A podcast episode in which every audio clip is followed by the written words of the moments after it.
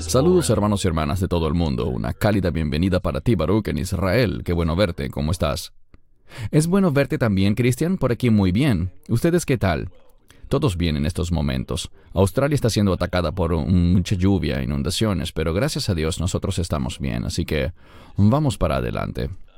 Le damos una cordial bienvenida a todos hoy para este tema tan pero tan importante que crece de una manera indetenible y me refiero a las falsificaciones del cristianismo.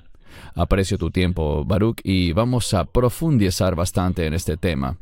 Pero específicamente quisiera que nos enfocáramos en tus enseñanzas sobre ciertos pasajes de la Escritura, sobre lo que el Señor nos dice y las advertencias que Él nos hace. Así que, ¿estás listo, Baruch? Comencemos. Muy bien. Voy a compartir mi pantalla ahora. Muy bien. Una vez más, algunos nos han preguntado por qué seguimos haciendo estos videos. Eh, creo que la mejor respuesta está en la palabra de Dios, en Efesios 5:11. Y no tengan participación en las infructuosas obras de las tinieblas, sino más bien denúncienlas. ¿Puedes comenzar con tus comentarios sobre este verso, Baruch? Bien, el problema es que mucha gente no tiene la suficiente instrucción espiritual o bíblica para ver a estos individuos y saber que son peligrosos, que no hacen énfasis en la verdad bíblica. Y en la Biblia se nos exhorta a denunciar a estas personas, no porque queramos menospreciarlos o porque no nos agraden, sino porque es peligroso lo que hacen. Y muchas personas del cuerpo de creyentes, los que están en congregaciones y se llaman a sí mismos seguidores de Yeshua, adoptan esas enseñanzas y algunas de ellas se han vuelto muy populares. Eso es muy peligroso y tenemos un mandato bíblico de decir que eso no es agradable a Dios, que eso no es apegarse a la verdad de las escrituras. Amén.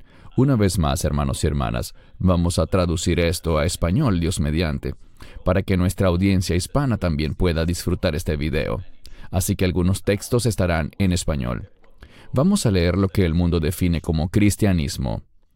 El cristianismo es una religión abrahámica basada en la vida y las enseñanzas de Jesús o Yeshua de Nazaret es interesante que mencionen que la palabra original para decir cristiano es cristianos, que proviene de dos palabras griegas, Christos y Tian.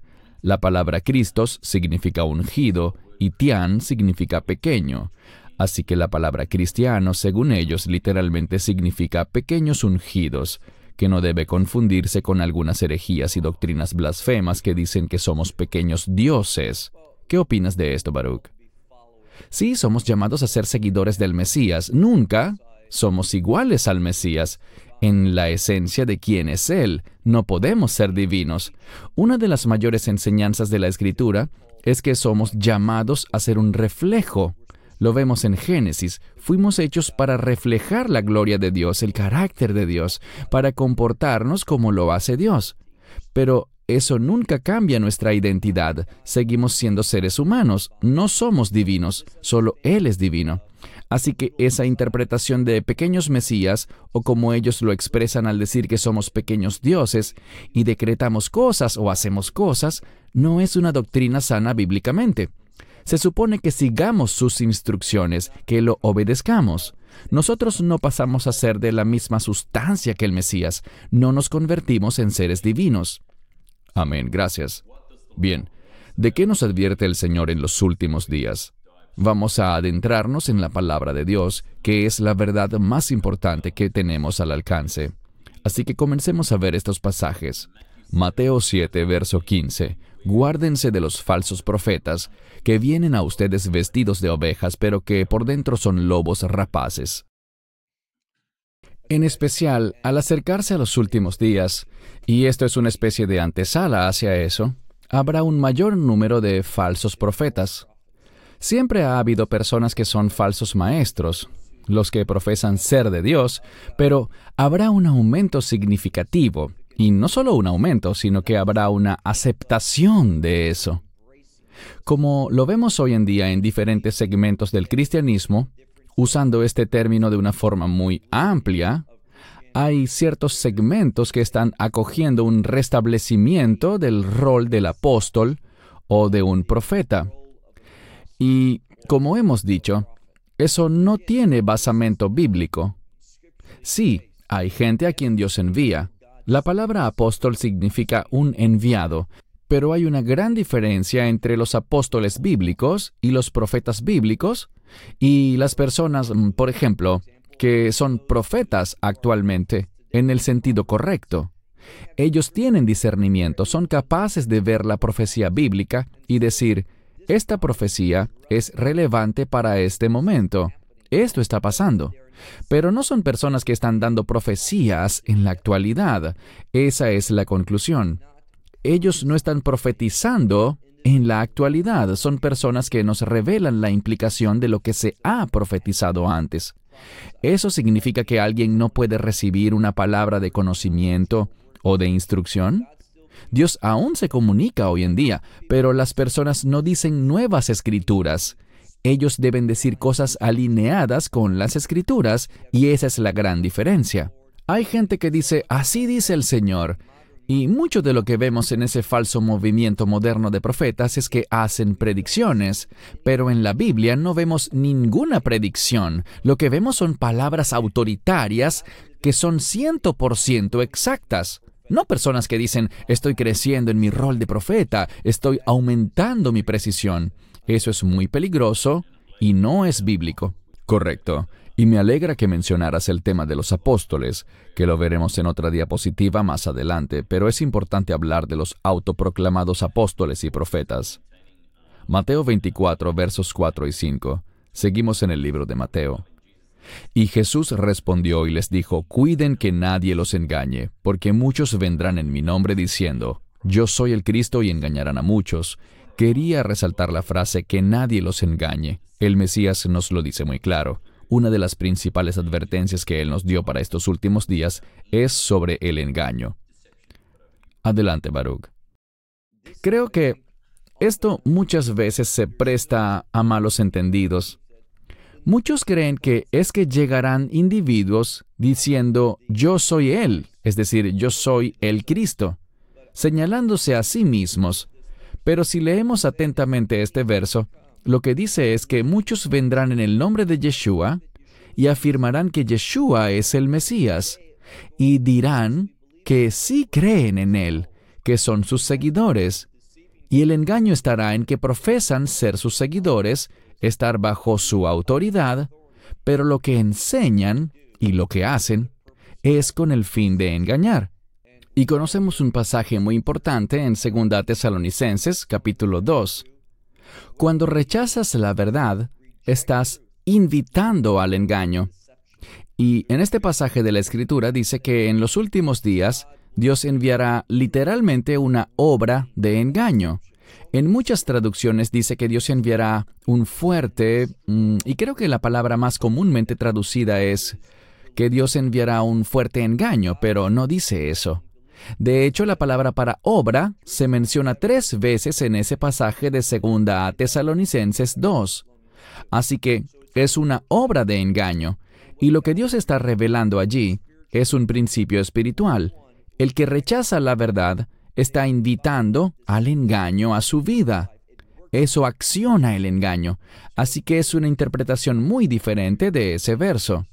No está diciendo que Dios envía eso, es una ley espiritual que dice que quien rechaza la verdad queda expuesto, queda en una condición espiritual en la que pueden engañarlo fácilmente y eso será algo muy frecuente en los últimos días.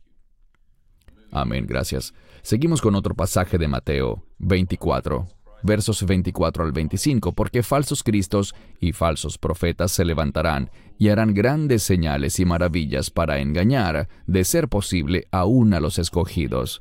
Miren que se los he dicho de antemano. Te cederé el turno, Baruch, pero es muy importante en este tema del día de hoy que el Mesías nos ha advertido tan claramente de antemano todo esto. Adelante. Aquí podemos ver que no debemos dejarnos guiar por lo sobrenatural.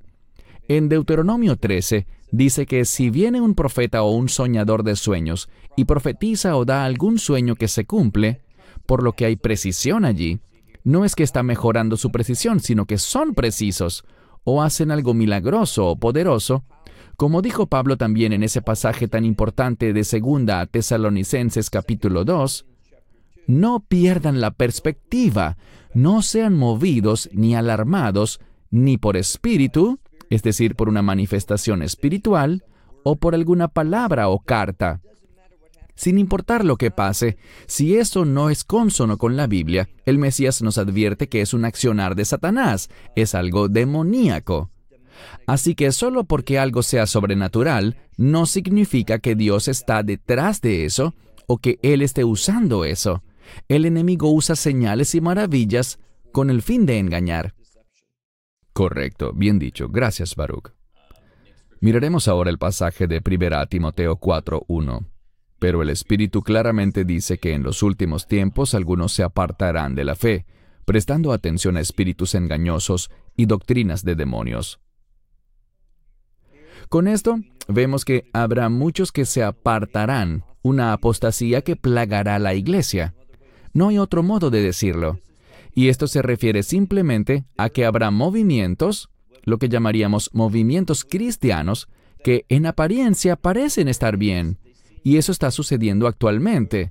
Incluso hemos mencionado algunos, y creo que hablaremos más de esto luego. Hay unos movimientos que no quisiera incluirlos dentro del cristianismo. Ellos dicen pertenecer al cristianismo, pero se han apartado de la verdad ya no caminan bajo la autoridad de la escritura, se apegan a otras cosas. Y esta es la clave. Están experimentando cosas que no están basadas en la Biblia. Están teniendo experiencias donde suceden cosas sobrenaturales, pero el origen de eso no es el Espíritu Santo. Lo que están experimentando es demoníaco por naturaleza. Y están llevando eso a lugares que se autodenominan como congregaciones del Señor o iglesias. Y veremos qué ocurre en esas manifestaciones. Y cuando la gente ve algo sobrenatural, asume de inmediato que es de Dios, mientras que no vemos que haya nada edificante en eso, nada que esté basado en la Biblia. Es muy frecuente. Creo que en un segmento en el clip que veremos más adelante, estará allí una mujer llamada Heidi Baker, quien eh, estará frente a la gente por aproximadamente hora y media. Y más o menos al pasar una hora, la gente empezará a caerse por todos lados. No hay nada edificante en eso, nada que esté basado en la escritura. Otra cosa es que ella no debería estar enseñando a los hombres, pues es mujer, pero nunca se hace énfasis en la palabra de Dios, nunca presentan la escritura, sino que la tergiversan, y ven que citan partes de ella, pero muchas veces no incentivan a que la gente saque sus Biblias y lea junto con ellos. No están mirando el texto original, no están resaltando lo que dice la palabra de Dios. Están utilizando la palabra de Dios para alcanzar sus objetivos, y a esto se refiere cuando dice espíritus engañosos y doctrinas de demonios. Eso es muy común hoy en día. Correcto, y yo incluso conozco bien a una mujer con quien tuvimos una conversación hace poco, que defendió a Heidi Baker diciendo que ella hace mucha labor humanitaria en África y todo eso. Yo le recordé que no es con obras, y a veces ese es el mayor engaño. Así es como logran atraerte. No lo incluimos en esta sesión de hoy, pero cada quien puede hacer su propia investigación. Heidi también es una de las eh, personas que cuenta estas fábulas que, de que ha estado en el cielo y en la sala del trono. Pero si ves cuando ella compartió primero esa historia unos años atrás, encuentras muchas discrepancias, así que es obvio que hay mentiras allí. Y es muy alarmante ver algunas de las cosas que están pasando, pero continuemos. Seguimos con 2 Timoteo capítulo 4 versos 3 y 4 porque vendrá el tiempo cuando no soportarán la sana doctrina, sino conforme a sus propios deseos, ya que tienen comezón de oír, amontonarán para sí maestros y apartarán sus oídos de la verdad y se volverán a las fábulas. Adelante, Baruch. Veamos esa última parte, se volverán a las fábulas. Hay un individuo que creo que no has mencionado antes, y no tenemos que decir su nombre, pero en su programa él habla de profecías y cosas que toma de otras fuentes que no son la Biblia. Dijo que fue a una tienda de antigüedades y compró una carta, en la que halló una profecía. Ese es el problema. Se están volviendo a otras cosas, historias y fábulas, como dice aquí, de lo sobrenatural y todos esos cuentos, en vez de poner el énfasis en la palabra de Dios. Y esa es una manera en la que podemos discernir. Si alguien está bajo la autoridad de Dios, éste pondrá el énfasis en la autoridad de la palabra de Dios. Los que se alejan de servir a Dios se volverán a cosas que están fuera de la Biblia. Y eso es muy peligroso. Yo soy judío. A veces me autodenomino como judío mesiánico, pero en nuestras lecciones no verás un énfasis en el Talmud o en escritos rabínicos. El énfasis siempre lo ponemos en la escritura. Y a esto es que hemos sido llamados, a estar bajo la autoridad de la palabra de Dios y a enfatizar la verdad bíblica, no fábulas, cuentos o testimonios de gente que ha ido al cielo, como tú señalaste, de gente que dice haber experimentado esto o aquello, o haber recibido revelación por ciertos medios. Todo eso es peligroso. Correcto, gracias. Segunda a Corintios 11, versos 13 al 15, porque los tales son falsos apóstoles, obreros fraudulentos, disfrazados como apóstoles de Cristo, y no es de maravillarse porque Satanás mismo se disfraza como ángel de luz. Así que no es gran cosa que sus ministros también se disfracen como ministros de justicia, cuyo fin será conforme a sus obras. Está muy claro, Baruch, pero te cedo el turno. Bueno, acabas de mencionar personas que puede que estén haciendo una labor humanitaria, y gracias a Dios por la gente que hace esa labor, que ayudan a otros con sus necesidades de vida. Mencionaste orfanatos, y todo eso es maravilloso, pero no debemos dejar que esas buenas obras sean usadas como un medio para obtener credibilidad, para que la gente al ver eso diga, ¡Qué maravilloso! y luego se apegue a herejías y falsas doctrinas. Creo que este pasaje es muy pertinente para el tema que estamos hablando cuando dice que se disfrazan como ministros de justicia. Hacen eso con la finalidad de engañar. Por eso se nos dice que tengamos cuidado, que prestemos atención, porque son obreros del engaño. El engaño es realmente una de las características del anticristo. Así que hoy en día, y creo que estarás de acuerdo conmigo, estamos en un mundo que está, mm, como tú lo has descrito, convergiendo. Es un buen término. Estamos convergiendo hacia las cosas de los últimos días. Y a medida que se acercan los últimos días, veremos que el espíritu del anticristo, y uno de sus aspectos es el engaño, se hará muy presente de muchísimas maneras. Vemos que el periodismo dejó de ser periodismo. Ese es otro aspecto de cómo el anticristo está utilizando el periodismo, los medios de noticias, para esparcir su propaganda engañosa. Y todos esos son indicadores de que nos movemos con rapidez hacia los últimos días. Amén. Y hay algo importante. Quiero comentar un poco sobre algo que analizaremos mejor al final de esta sesión, respecto a obras humanitarias que se han hecho una de las mayores organizaciones, eh, por llamarla de esa manera, pues realmente es un culto o una secta que hace labor humanitaria, son los masones. Construyen hospitales, mantienen orfanatos, pero en las diapositivas que vienen vamos a ver lo demoníaco y engañoso que es la masonería. Hermanos y hermanas, les pido que tengan mucho cuidado. Ahora bien, ¿Qué hacer como creyentes en Yeshua, en Jesús? Esto es muy importante, vamos a verlo. Este pasaje es un poco largo, pero es importante. Primera de Juan 4, del 1 al 6. Amados, no crean a todo espíritu, sino prueben los espíritus. Eso lo marcamos en rojo, para ver si son de Dios, porque muchos falsos profetas han salido al mundo. En esto conozcan el Espíritu de Dios todo espíritu que confiesa que Jesucristo ha venido en la carne procede de Dios, y todo espíritu que no confiesa que Jesucristo ha venido en la carne no procede de Dios. Y este es el espíritu del anticristo, del cual han oído que había de venir y ya está en el mundo. No seguiré leyendo el pasaje, pero creo que aquí el énfasis está en probar los espíritus. Te cedo el turno, Baruch. Ese es el énfasis, y aquí se está hablando de la encarnación. Hay dos doctrinas cristianas bíblicas que son muy importantes, y me refiero al nacimiento virginal y la encarnación. Y las dos están relacionadas. Uno de sus propósitos es afirmar la divinidad del Mesías, y esto es lo que ocupa el tema central aquí. Todo el que niegue la divinidad del Mesías procede del anticristo. El anticristo está totalmente en contra de la obra del Mesías, del propósito del Mesías, de que Él sea el Rey de Reyes y el porqué de su venida, pues vino a traer reconciliación y redención para la humanidad. El enemigo es Satanás y el anticristo es un tipo de Satanás encarnado, una falsa encarnación. Lo que vemos allí es algo que busca falsificar. Creo que este es uno de los términos que estás usando y que has usado en el pasado al decir la frase falsificaciones del cristianismo. Satanás es un campeón de la falsificación. Él distorsiona lo original y en eso se centra el anticristo y el espíritu del anticristo, en distorsionar.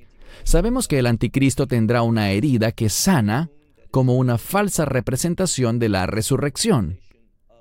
Sea que eso ocurra en él mismo o en su imperio, ambas podrían ser relevantes, pero una lo será seguramente, siempre con el engaño, siempre con el rechazo de la identidad del Mesías, quien fue plenamente hombre y plenamente Dios.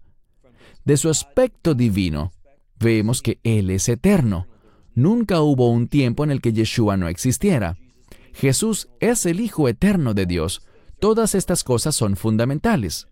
Amén, gracias. Segunda Corintios 10, verso 5. Destruimos los argumentos y toda altivez que se levanta contra el conocimiento de Dios. Llevamos cautivo todo pensamiento a la obediencia a Cristo. Creo que esto también es muy relevante para evitar ser engañados, Baruch. ¿Qué opinas tú? Miremos la parte que resaltaste en rojo. Llevar cautivo todo pensamiento. Los pensamientos conducen a las acciones. Y luego dice, a la obediencia del Mesías. Una de las cosas que más nos critican es que la gente dice que hablamos demasiado de la obediencia en vez de la gracia. Según la Biblia, la gracia lleva a la obediencia. Recibimos la gracia de Dios para que podamos ser transformados y obedecer su palabra. Nunca enseñamos que la salvación es por la obediencia sino que el ser salvo lleva al individuo a tener un espíritu de obediencia. Pero hay muchos pasajes y una de las razones por las que me gusta hacer estos videos contigo, Cristian, es que nuestros videos, y creo que quien los vea objetivamente podrá decirlo, siempre hacen énfasis en la palabra de Dios. Vamos viendo varios pasajes de la Escritura. Puede que exista un tema general, algunas diapositivas o videoclips para conversar y darle a la gente una visión de lo que estamos hablando o por qué necesitamos hablar de eso. Pero el énfasis siempre está y debe estar en la escritura. Y decir que estamos llamados a obedecer la palabra de Dios no debería ser algo controversial. No estamos hablando de eso como un medio de justificación, salvación o reconciliación con Dios. Pero tras ser reconciliados, ¿cómo se demuestra la fe? Obedeciendo. Y esto solo muestra el triste estado espiritual del cristianismo hoy en día, pues la obediencia, como lo dice la palabra de Dios una y otra vez, la obediencia a Cristo, es decir, el hecho de que nosotros debemos obedecerlo, no debería ser controversial. Amén. Ahora advertencias. Oseas 4, verso 6. Mi pueblo es destruido por falta de conocimiento. Porque tú has rechazado el conocimiento, yo también te rechazaré a ti como mi sacerdote. Porque te has olvidado de la ley de tu Dios, yo también me olvidaré de tus hijos. Aquí vemos dos cosas. Hay un énfasis en la instrucción dada por Dios. Aquí vemos la palabra ley, y cuando no nos sometemos a la instrucción de Dios, eso tendrá un efecto adverso en la siguiente generación. Hay una palabra que muchas veces se traduce al español como ignorante, pero eso no es lo que la palabra original significa. Aquí ignorante es, normalmente, alguien que no sabe algo, que desconoce algo. Pero este término, por como aparece en el contexto original, significa algo muy distinto bíblicamente. Son dos palabras juntas y significan estar en contra de saber. Y eso es lo que hace enojar a Dios se le da la verdad a las personas, se les da conocimiento. Rechazan el conocimiento de la Escritura y al rechazar el conocimiento de Dios, de lo que revela la palabra de Dios, noten que dice, te rechazaré como sacerdote. Ese era el problema. Los que habían sido llamados a ser servidores no querían servir conforme al conocimiento de Dios. Ellos querían tomar sus propias decisiones hacer las cosas a su manera, seguir sus propias prácticas y esto produce rechazo. Así que el Mesías, el Hijo de Dios, no es diferente. Él obrará, se comportará y actuará de esa misma manera. Y por eso, como lo hemos hablado algunas veces, incluso en este video, al mencionar a esos que se apartan, la escritura dice que salieron de nosotros y la razón por la que salieron de nosotros, dice Juan, es porque nunca fueron de nosotros, nunca pertenecieron verdaderamente a los hijos de Dios, nunca fueron verdaderos seguidores del Mesías. Amén. Gracias. Volvamos a Mateo 7, versos 21 al 23. Muy importante. No todo el que me dice Señor, Señor, entrará al reino del cielo, sino el que hace la voluntad de mi Padre en el cielo. Muchos me dirán en aquel día, Señor, Señor, ¿no profetizamos en tu nombre? ¿Echamos demonios en tu nombre e hicimos muchas maravillas en tu nombre? Y entonces yo les declararé, nunca los conocí, apártense de mí, hacedores de maldad. A mucha gente le cuesta entender este pasaje, pero es bastante simple. El Mesías dice que no todo el que le dice Señor, Señor, entrará al reino de los cielos. Cuando alguien me dice eso, mi respuesta es, eso es correcto. El solo hecho de decir Señor, Señor, no es un medio para la salvación. ¿Cuál es el medio para la salvación? El Evangelio. Lo que Él hizo en la cruz. Él pagó el castigo por todos los pecados del mundo. Y cuando lo recibo a Él, creyendo que el castigo que Él recibió fue a cuenta de todos los pecados, que Él no solo murió en la cruz, sino que resucitó de entre los muertos, cuando creo en eso, recibo la gracia de Dios por fe, y así es como somos salvos, así es como entramos al reino de Dios. Pero cuando las personas de este pasaje dicen esto, ¿en quién pusieron su confianza? No es en el Evangelio, sino en lo que ellos habían hecho, en que habían profetizado. De nuevo, esta es una herramienta de enseñanza. Él está diciendo esto para mostrar que esas personas están confiando en obras que han hecho en su nombre, en las obras que hacemos. Hacer buenas obras en su nombre no es un medio de salvación. Eso traería una justicia por obras y cuando tienes la mentalidad de la justicia por obras, no lo conoces a Él. Y por eso dice, apártense de mí. Y la palabra que aparece allí es oidá, que está en tiempo perfecto. Así que cuando dice nunca los conocí, por estar en tiempo perfecto, lo que significa es no los conocí en el pasado, no los conozco ahora y no los conoceré. Y no quiere decir que la gente no pueda cambiar, sino que en el futuro esto sucederá en un periodo indeterminado que podría terminar sí o no. Pero él lo que está diciendo es que con esa mentalidad de justicia por obras nunca serán conocidos, nunca serán reconocidos por el Mesías como discípulos. Así que es un pasaje de la escritura muy sencillo que confunde a muchas personas, pero no es difícil de ver de qué se trata. Gracias. Ahora, ¿qué hacemos? Veamos esta parte con más atención. ¿Debemos alinearnos con una iglesia o ministerio que haga qué? Vamos a verlo. Después de leer esto, Baruch, te daré la palabra para que comentes dos diapositivas. Si omito algo, puedes intervenir o hacer alguna corrección. Debemos alinearnos con alguien o con un ministerio que se enfoca en toda la palabra de Dios, el Antiguo Testamento y el Nuevo Testamento. que enseñe el nacimiento virginal, enseñe la Trinidad de Dios Padre, Hijo y Espíritu Santo, enseñe la exclusividad de Yeshua para la salvación y enseñe sobre el arrepentimiento. Antes de ir a la siguiente diapositiva, Baruch, danos tus comentarios. Sí, como tú y yo sabemos, tú compilaste este material. Tienes una vida muy ocupada, nos mantenemos ocupados y estoy muy agradecido porque esos son los fundamentos. Si me preguntaras qué cosas debería buscar una persona al unirse a una congregación y comprometerse, y la gente debe comprometerse con una congregación local. Estas son las cosas más importantes que yo buscaría para ser parte de una congregación local. Bien dicho. Gracias. Hay otras cosas, por supuesto una congregación o ministerio que se enfoca en la oración y en el ayuno. Las dos cosas van de la mano. El Mesías no dijo si ayunas, él dijo cuando ayunes. Que haya un verdadero enfoque en la adoración santa y reverente. Nada de conciertos de rock. Luego hablaremos al respecto.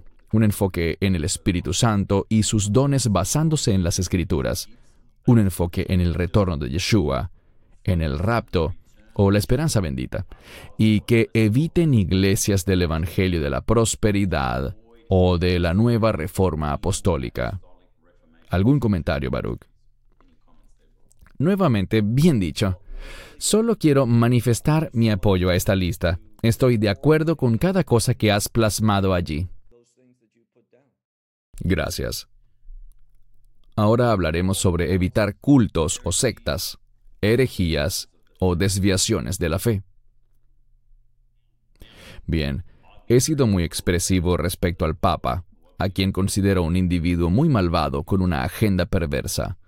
La Iglesia de Jesucristo de los Santos de los Últimos Días, conocidos como los mormones, la cienciología, una secta muy malvada y demoníaca, los testigos de Jehová, el budismo, el hinduismo, el islam, el sintoísmo, los templos sintoístas y puse aquí una pequeña foto con los principales expositores del Evangelio de la Prosperidad, personas como Benny Hinn, Jesse Duplantis, Joel Austin, Joyce Meyer y Kenneth Copeland.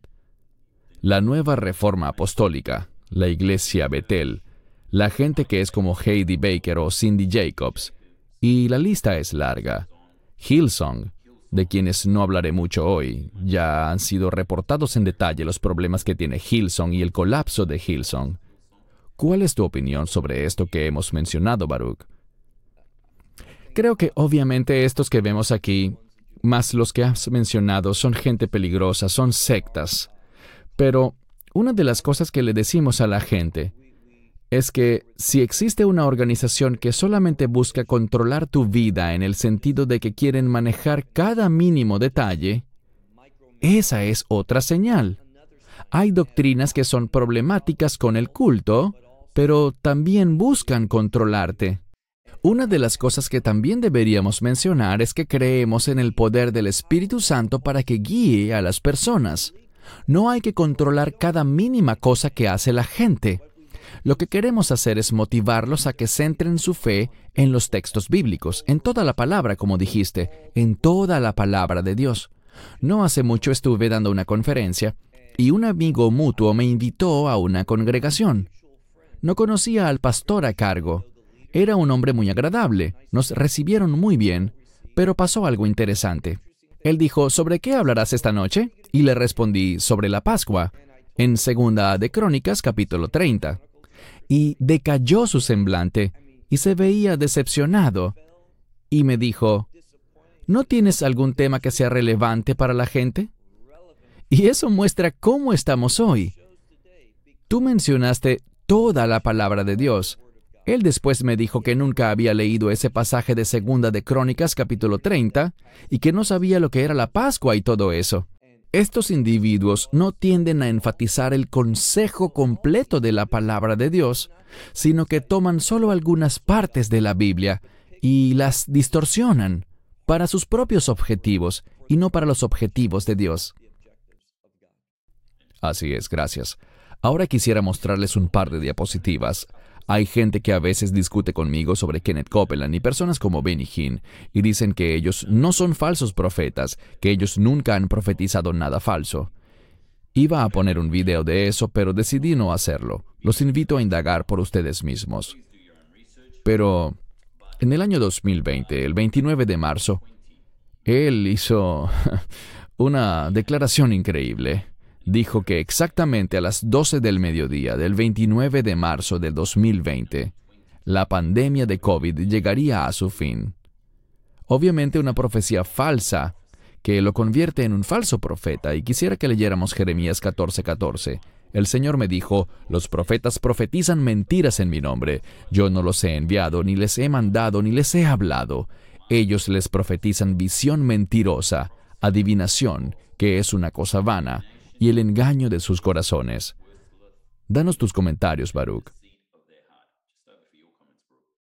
Como dije, me resulta doloroso a mí y a los creyentes ver lo que dice la gente una y otra vez. Acumulan incidentes como este durante toda su vida y algunos aún los defienden, los reciben, los apoyan. Me resulta impresionante. No tengo otra forma de decirlo. Él hace esas declaraciones grandiosas que resultan ser falsas y luego no hay respuesta ni disculpa alguna. No salen a decir, me equivoqué sino que sencillamente redoblan esfuerzos para pasar a una nueva falsa profecía. Es que no hay rendición de cuentas, no asumen ninguna responsabilidad. Y me asombra que la gente continúe siguiendo esos ministerios.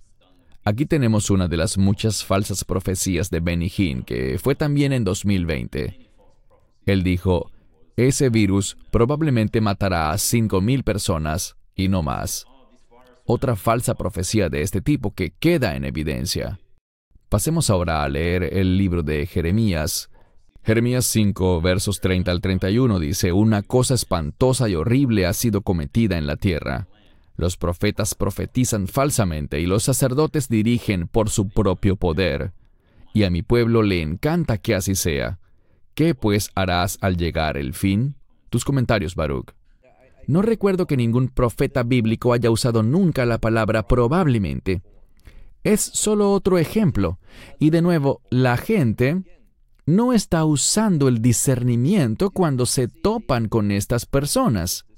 Y lo que me resulta muy problemático es que hay personas que yo creí que tenían cierto grado de credibilidad. Existe otro ministerio, así lo llamamos, que está en televisión con sede en Phoenix. Y la mayoría del tiempo me parece que hacen un trabajo muy bueno, pero en los últimos años he notado que están alineándose con este tipo de líderes y están sirviendo de plataforma para muchos falsos maestros que no tienen ninguna preparación teológica y hacen declaraciones atroces. Y este individuo, quien creo que es una buena persona, está dejándose arrastrar. En mi opinión, lo hace por querer que su ministerio crezca mucho más y anda buscando gente que tenga muchos seguidores para invitarlos, entrevistarlos, promover material de ellos, creyendo que eso expandirá su trabajo. Es muy peligroso usar este tipo de métodos para crecer. Dejen que Dios se mueva del modo en el que Él se quiera mover para atraer a las personas. Si las manos de Dios están allí, no importa quién está en contra, todas estas fórmulas y métodos a nosotros nos llegan todo el tiempo. Y como dije, es decepcionante para mí ver ministerios que yo había respetado por años, que me han bendecido y que le cedan 30 minutos de espacio en el aire, en televisión, a una empresa y empiecen a darle otra forma lo primero que hacen es que reducen el tiempo de enseñanza para darle más espacio a la promoción de recursos, ventas, anuncios comerciales, etc. Y pueden ver el cambio en cómo estructuran el programa ahora. Todo se orienta a las ventas, al marketing. Ahí está la diferencia. Esos individuos son especialistas en ese tipo de comportamiento. Bien, correcto. Habíamos hablado de los apóstoles. Hay muchos que así se autoproclaman. La definición de apóstol, y por favor, Baruch, corrígeme si me equivoco. Bienvenida sea cualquier corrección. Pero un apóstol es alguien que es enviado a una misión, como ya sabemos, alguien a quien Dios ha enviado por encargo o con un mensaje. Un apóstol es responsable ante quien lo envió y tiene la autoridad de quien lo envió. Un apostolado es el oficio que tiene un apóstol. Sin embargo, existe un criterio. Los candidatos debían haber estado con Jesús o Yeshua durante los tres años completos que Jesús estuvo entre ellos. Es decir, debía ser un testigo presencial del bautismo de Jesús cuando el Padre Celestial validó la persona y obra de Jesús. Debía haber escuchado las enseñanzas de Jesús y que su vida hubiera cambiado por esas enseñanzas, y estar presente para haber visto sus curaciones y otros milagros. Debía haber presenciado el sacrificio de Jesús en la cruz, haber visto a Jesús caminar, hablar y comer entre los discípulos nuevamente después de su resurrección. ¿Son correctos estos criterios? Creo que esto describe a los apóstoles bíblicos. Sabemos que Pablo no experimentó todo eso, pero el Mesías mismo se le apareció a él y le habló. Sí, veremos eso a continuación. Sí, entonces, eh, estoy de acuerdo con esto. Y hoy en día debemos hacer una distinción con lo que es un misionero que es enviado bajo autoridad de Dios, pero los apóstoles de la Biblia tenían mayor autoridad que los misioneros de hoy. No podemos ponerlos en la misma categoría. Yo hago una distinción entre un apóstol bíblico, esos son enviados con E mayúscula, por así decirlo, mientras que los misioneros de hoy en día son enviados con E minúscula. Dios asigna misiones a la gente hoy, pero no tienen la misma autoridad que tenían los apóstoles bíblicos. Y vemos que se habla de los doce apóstoles en la Nueva Jerusalén. No dice que haya más, sino esos doce. Eso es muy importante. Correcto. Aquí vemos algunas personas que no recomiendo seguir, los rostros de la nueva reforma apostólica. Muchas de estas personas se autodenominan apóstoles o profetas, y vemos a gente como Bill Johnson, Peter Wagner, Chi Ann, Steve Chicolanti, que está en Australia, Michael Brown, Cindy Jacobs, por supuesto, y una mujer muy famosa hoy en día, Catherine Crick, que se llama apóstol a sí misma. Pero para mí, bíblicamente, ya no hay más apóstoles como los que hubo en la Biblia. Segunda Corintios 11:13 dice, porque los tales son falsos apóstoles, obreros fraudulentos, disfrazados como apóstoles de Cristo. Sí, creo que la lista está bien hecha. Hay muchos más, por supuesto. Michael Brown, como he dicho en el pasado, yo habría dicho cosas positivas de él.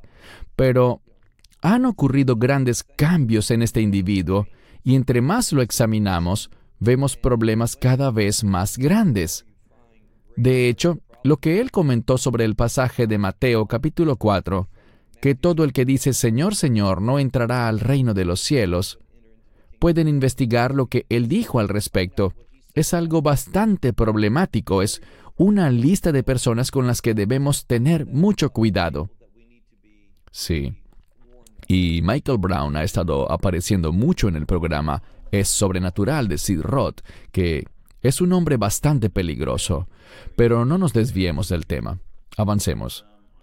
Mencionamos a Pablo. Allí vemos su nombre en inglés y español. Saulo, uno de los fariseos, estaba tratando de acabar con el nuevo culto del cristianismo, matando y encarcelando a algunos de los seguidores de Jesús. Mientras Saulo estaba en una de sus misiones mortales a Damasco, el Jesús vivo se le apareció personalmente. Este innegable encuentro con el Señor resucitado revolucionó la vida de Saulo.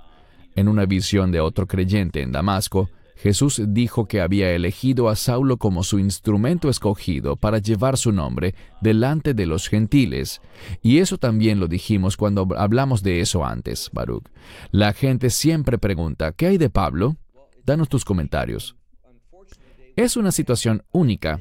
Tristemente lo que se ve en el movimiento de la nueva reforma apostólica, y claro, ellos dicen que no hay tal movimiento, pero hay un grupo de gente y todo eso. Pero dejando eso a un lado, hay gente que quiere estar en ese movimiento y dicen que Yeshua se les apareció en el pasillo y tuvieron una experiencia, porque quieren duplicar la experiencia única que tuvo el apóstol Pablo camino a Damasco. Quieren tener con eso una especie de certificación de su rol, de su autoproclamación, justificar por qué dicen ser apóstoles. El caso de Pablo es único y eso lo podemos ver en cómo Dios lo usó en toda la escritura que fue escrita por Pablo con la inspiración del Espíritu Santo. Y como tú mencionaste, en el hecho de que Yeshua resucitado se le apareciera. Eso valida el apostolado de Pablo y la gente de la actualidad mm, es mejor alejarse de los que dicen que tuvieron una aparición. Y ciertamente el Mesías puede hablar con quien él quiera y existen experiencias sobrenaturales. Y eso está muy bien. Pero cuando dicen que tal experiencia los certifica para ocupar una posición, es mejor alejarse de eso. Al menos es allí cuando yo digo no. Las experiencias no son para darnos carta blanca para tener autoridad sobre otros. Y ese es el problema. Correcto, bien. Vamos a mostrarles un video de 10 minutos.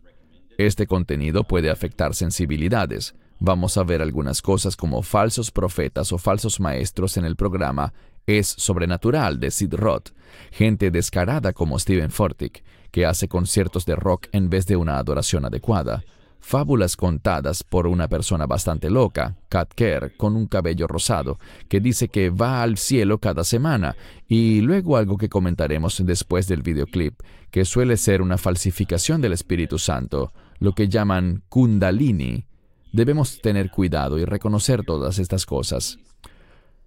Bueno, voy a compartir ahora mi pantalla, eh, Baruch, para que veamos este video de 10 minutos y luego volveremos con tus comentarios.